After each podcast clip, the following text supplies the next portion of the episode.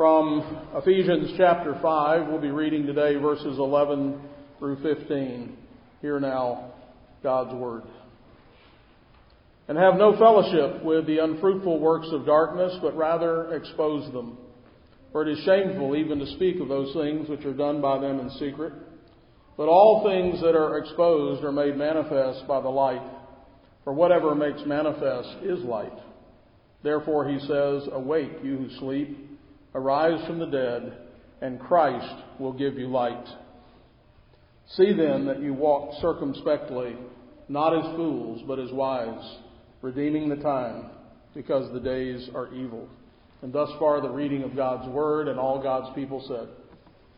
Amen. You may be seated. Christians have struggled over the debate of how to live in a fallen world. We touched on this a bit this morning in our Sunday school class.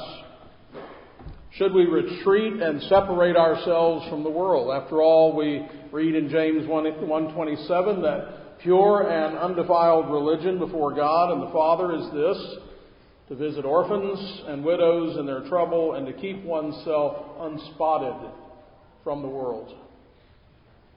And in order to remain unspotted and to keep our children unspotted, shouldn't we, as we read in 2 Corinthians 6, come out from among them and be separate? Or must we integrate with the world? Paul said, I have become all things to all men, that I might by all means save some. Jesus was the friend of sinners. We are told by Jesus that we are not to hide our light under a basket. So which is it? Well, I believe wisdom calls for us to obey all of the Word of God, to take all of it God says, and to understand that there are certain ways in which we are separate, and there are certain other ways in which we are integrated with the world, that we are out there letting our light shine. And that we're to do all of that, and that will require, of course, wisdom. Jesus said in John 17, they are not of the world, speaking of his disciples, just as I am not of the world. Sanctify them by your truth, set them apart, separate them by your truth. Your word is truth. As you sent me into the world, I also have sent them into the world. So what separates us, what makes us unique, what makes us holy is the Word of God and all that it teaches. But having been set apart, we are then sent out into the world as a peculiar people, zealous for good works. In other words, we have a job to do in the world. We are called to navigate between the ditches, to love God and to not love the things of the world at the same time. And so the truth is, as we've been reading through Ephesians chapter 5, that we are in fact surrounded by darkness. The question is, how should we then live? There's part of us that just wants to retreat, to get away from the ugliness, to get away sometimes just from people, certainly get away from the problems. Eventually, God will take us out of this fallen world and put us in a new heavens and new earth. But in the meantime, here we are, and he has called us to live in the middle of it all, to live with one another, as broken as we are, as bad as we are. And he's called us to do something in the midst of all the problems. The most fundamental thing is for each of us to realize, that is to recognize that there are two distinct realms and that we have a loyalty to one of them. It's not half and half. It's not on again, off again, sometimes being part of the world and sometimes being part of the kingdom of God. If we are darkness, then the darkness extends everywhere we go. It covers our whole world like a blanket. It affects the way we think, the way we feel, the way we react. It affects our politics, how we spend our money and our leisure. It affects our families. It affects our entertainment. And if we are light, then that light shines in every direction, dispelling the darkness, and as our text says, exposing all things. And so Paul lays out some fundamental principles or directives to help us navigate this dangerous territory, this world of darkness. He tells us how to safeguard ourselves while we are accomplishing this mission. We have to do more than one thing, and we have to do it at the same time or simultaneously. And I just made a note here. If you think all this talk about kingdoms of darkness and light is a fairy tale, then tune out and continue down your path to nowhere. But if you take these words of Scripture to be what they claim to be, then I urge you to tune in and prepare yourself for a path to glory. Now, Paul begins with this guard, this protection, this boundary, if you will, when he says we're to have no fellowship with the unfruitful works of darkness. In other words, we cannot act like nothing is wrong and that there is no difference between us and the unbelieving world. He, in saying this, is protecting us from danger, and he is establishing certain boundaries for us to live within. I like to sometimes think of Scripture like if we think of this room, we have the four walls that define this room. And so the Bible often does that. It says, you're to be in this room. You're not to be outside of this room. But anywhere in this room, you can move freely. Now, sometimes the Bible is very specific. It says, no, you need to stand in this spot and not move. You can't go anywhere. But most often it gives us parameters and boundaries and tells us what we can and can't do within this room, if you will. And so here we are in the world, and certain boundaries are set up. And so we're told not to have fellowship with the unfruitful works of darkness. Fellowship implies communion, a union, if you will, a common union. But darkness and light can never commune. They are mutually exclusive. Either the darkness will be dispelled by the light, or else the light will have to be extinguished. Those are the options. We can have friendship with unbelievers, but not in the fellowship of their unfruitful works of darkness.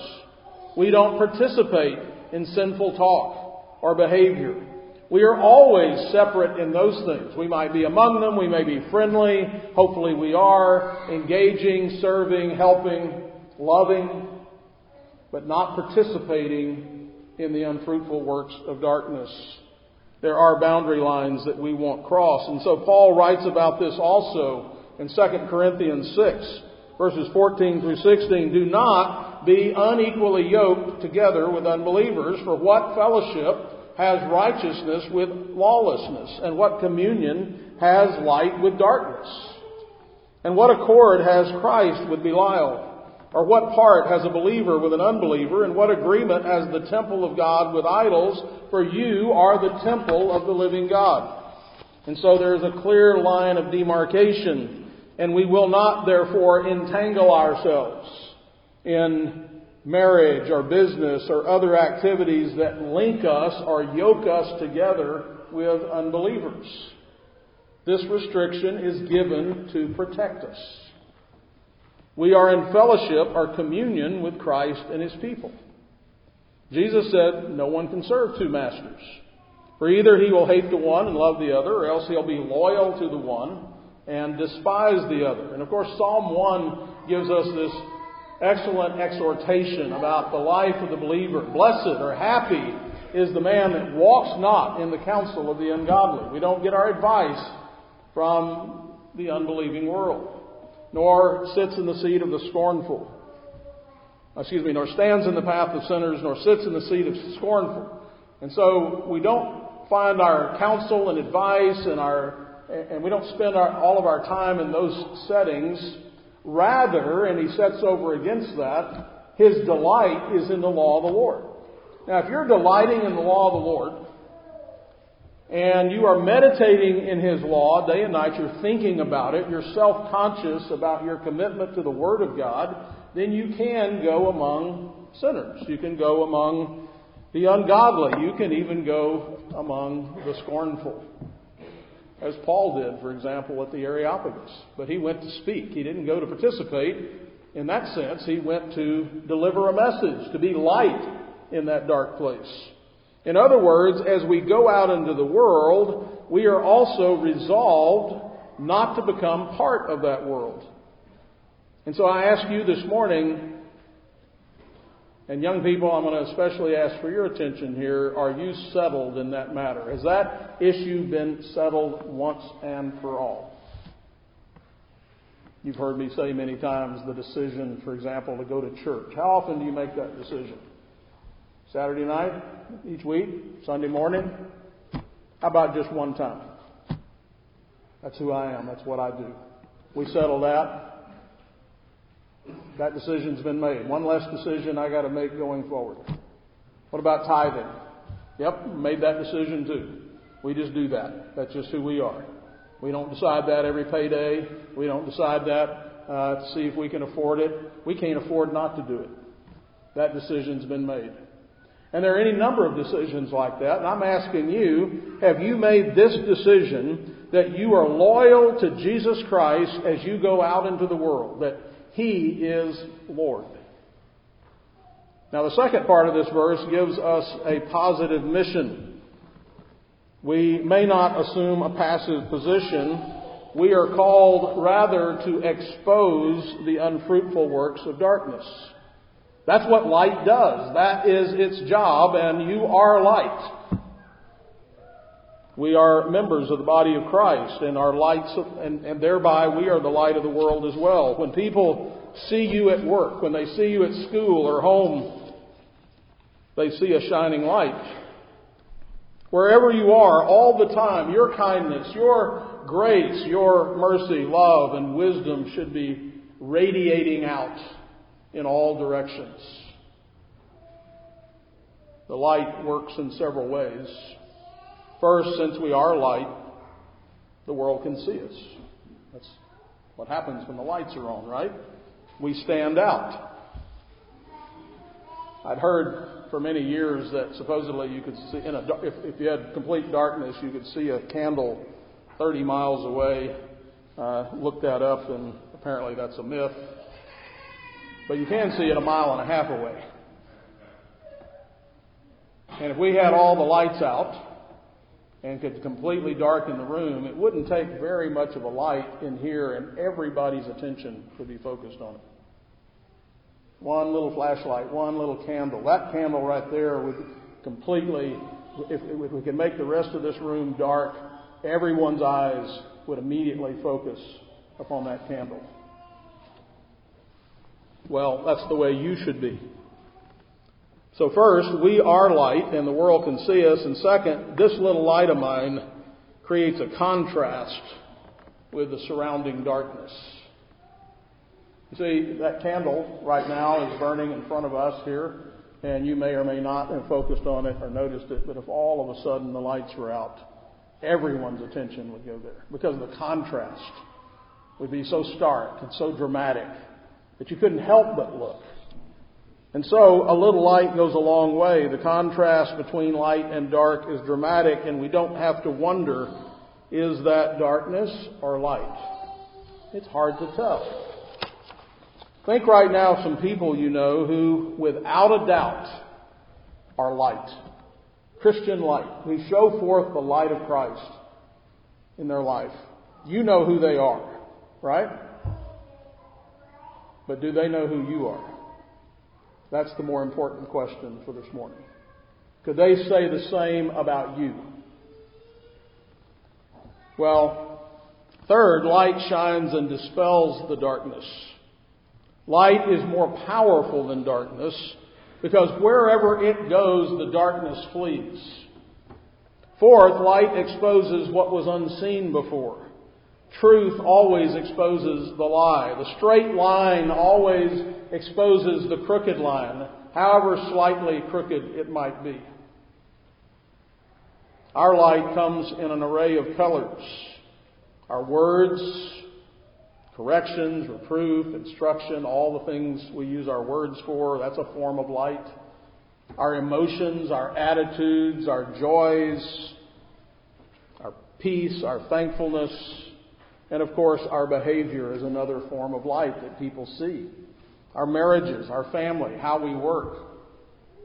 All those things are the ways in which this light is dispersed. And now we maintain contact in the world the same way Jesus did it. He was a friend of sinners and tax collectors. He ate and drank with them. He wasn't afraid to be seen with them. He spoke to them and he ministered to them. But he never did it in a way that that he was in fellowship with the unfruitful works of darkness. And so are you smart enough? Are you wise enough to know the difference? Have you learned how to live in the dark world without being part of the dark world? Can you live in the dark world as a light? And so we must make it clear to what Dr. Van Til called our enemy friends that we're interested in them as human beings and that we do have much in common with them. They are made in the image of God, right? They live in God's world. They feel the things we feel and see the things we see and hear the things we hear. They're afraid. They're anxious. They experience so many things that we experience. The problem is they don't know how to interpret. They're in the dark. They are, again, I believe it was Dr. Van Til that said, like a blind man in a dark room looking for a black cat that isn't there.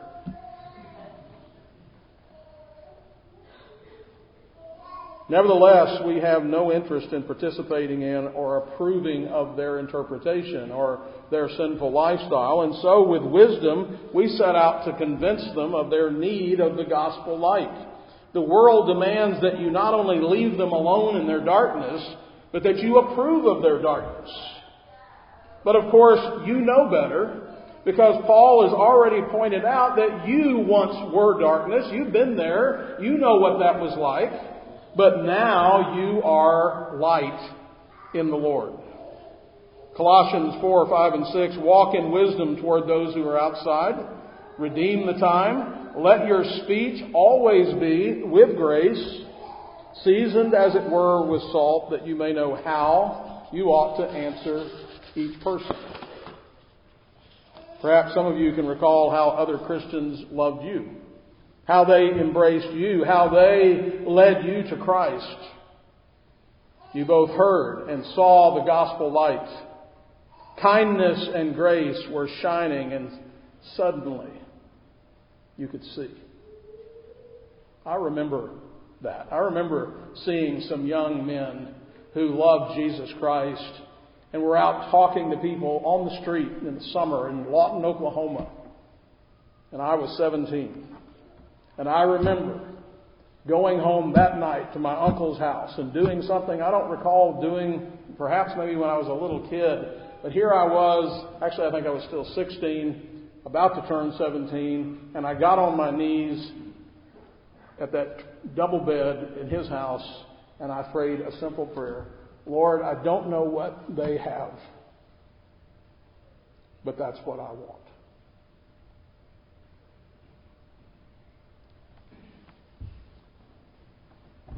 And so, you and I bring flashes of light everywhere we go. We should be beacons. With a cultural storm raging, the church is the lighthouse in the harbor, and you must remember that you are the church. You are the body of Christ in this world, a place of direction and safety. And the greater the storm, the more essential that we provide this vital function, this constant thing. The world's moving and changing all the time, but the church, the body of Christ, the light of the gospel, it never changes. It's the same. And so the church, with all of her flaws and with all of her enemies, without and within, has been the constant thing, the lighthouse in the harbor. In the darkest moments, she has been a refuge for millions. For individuals, for families, for communities, and for culture. Our text says next, "See then that you walk circumspectly, not as fools, but as wise." Make sure, when he says see then, see to it, if you will. Make sure that you implement this into how you live. The word walk refers to our entire conduct and attitude. It has to be seen and heard. And so throughout the Bible, we're given these contrasts, this antithesis, if you will, and this is how we are to see the world. Light and darkness, wise and foolish, good and evil, sheep and goats, wheat and chaff, the broad way, the narrow way, life and death, heaven and hell. Paul says to make sure that you're on the right side of these equations. And then he says, redeeming the time, because the days are evil. To redeem something is to buy it, or more particularly to buy it back. It's been lost. It's like the idea of a slave, when someone buys that person's freedom, sets them free. We're watching for every opportunity, he says, to seize the moment. You and I, for most of us, I think, you and I have wasted a lot of time. And the apostle is telling us that now is the time to make up for lost time. Perhaps you've had years without Christ, maybe years in the dark. You didn't read your Bibles or pray or fellowship with God's people or worship or sing or tithe. Nope, you didn't do that. And so, now is a good time to make the most of what you have been given. I once was blind, but now I see. So the first way we redeem the time is in regard to ourselves. Take every opportunity to grow and mature in Christ. We need that light to get brighter, bigger. We need to make use of all that God has given us to grow, to have a bigger impact on a dark world. The second way we can redeem the time is in regard to others. The world's still in darkness, still in sin, but we know something they don't know. We're God's reflecting instruments shining into their lives. Peter puts it this way in 1 Peter 2:11 and 12. "Beloved, I beg you, as sojourners and pilgrims, abstain from fleshly lust which wage war against the soul, having your conduct honorable among the Gentiles, that when they speak against you as evildoers, they may, by your good works which they observe, glorify God in the day of visitation." What is he saying? He said, yeah, I know, people say all kinds of things about Christians and about the hypocrisy and what's wrong with the church, and I saw this Christian do that or do this. But you know what? If you continue collectively to live to the glory of God, to shine those lights, they may speak evil against you falsely.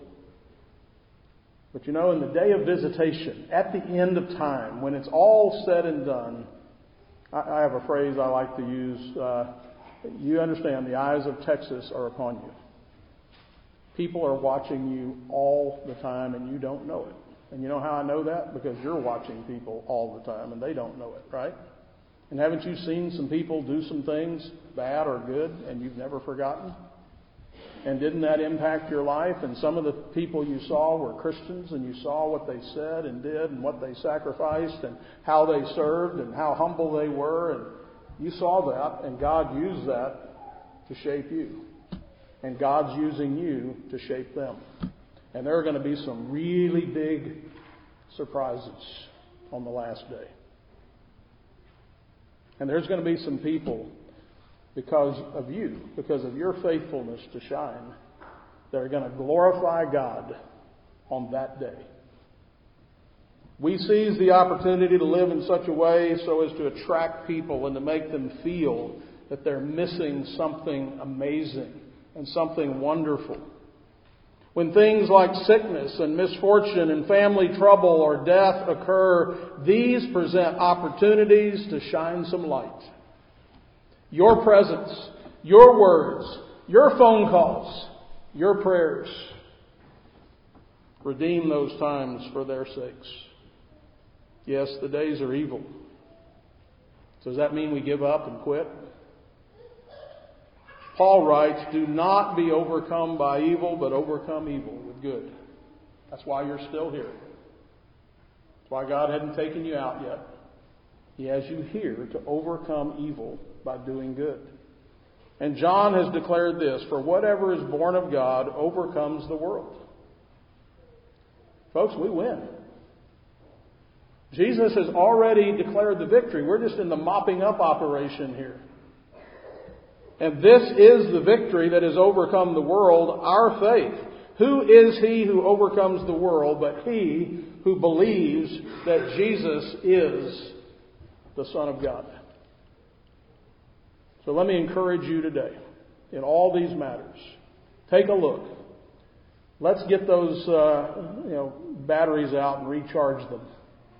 Let's kindle the fire. Let's use whatever metaphor you want, whatever kind of light you have, LED or fire on a stick. I don't care. Let's make it bigger and brighter. You can.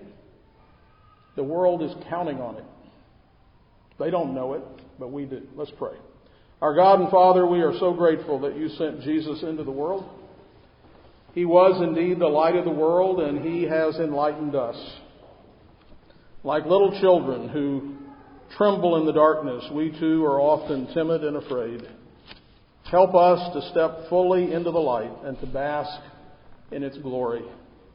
May we become great reflectors of that light to this dark world that so desperately needs to see. We pray in Jesus' name. Amen. 2 Corinthians 4:6.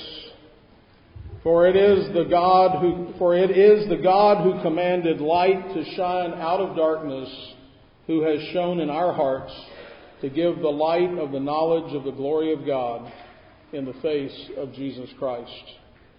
So the same power that created the world has recreated us. The same word that said, "Let there be light," and there was light, that same word has been spoken to us. And so we come to this table of thanksgiving, and a big part of what we are thankful for is light.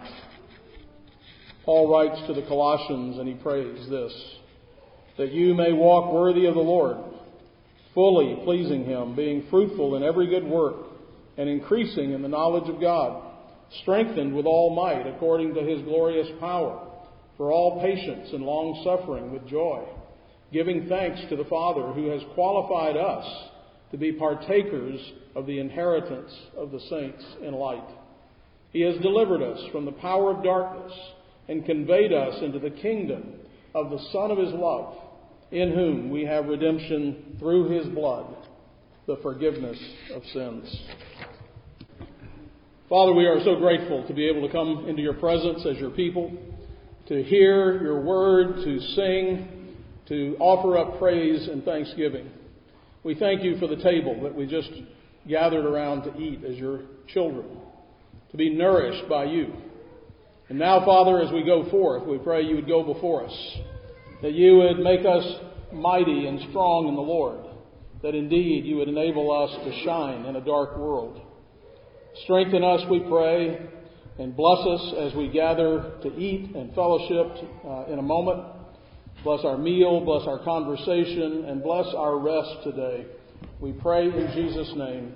Amen. Amen. But you, beloved, building yourselves up on your most holy faith, praying in the Holy Spirit, keep yourselves in the love of God, looking for the mercy of our Lord Jesus Christ unto eternal life. Amen.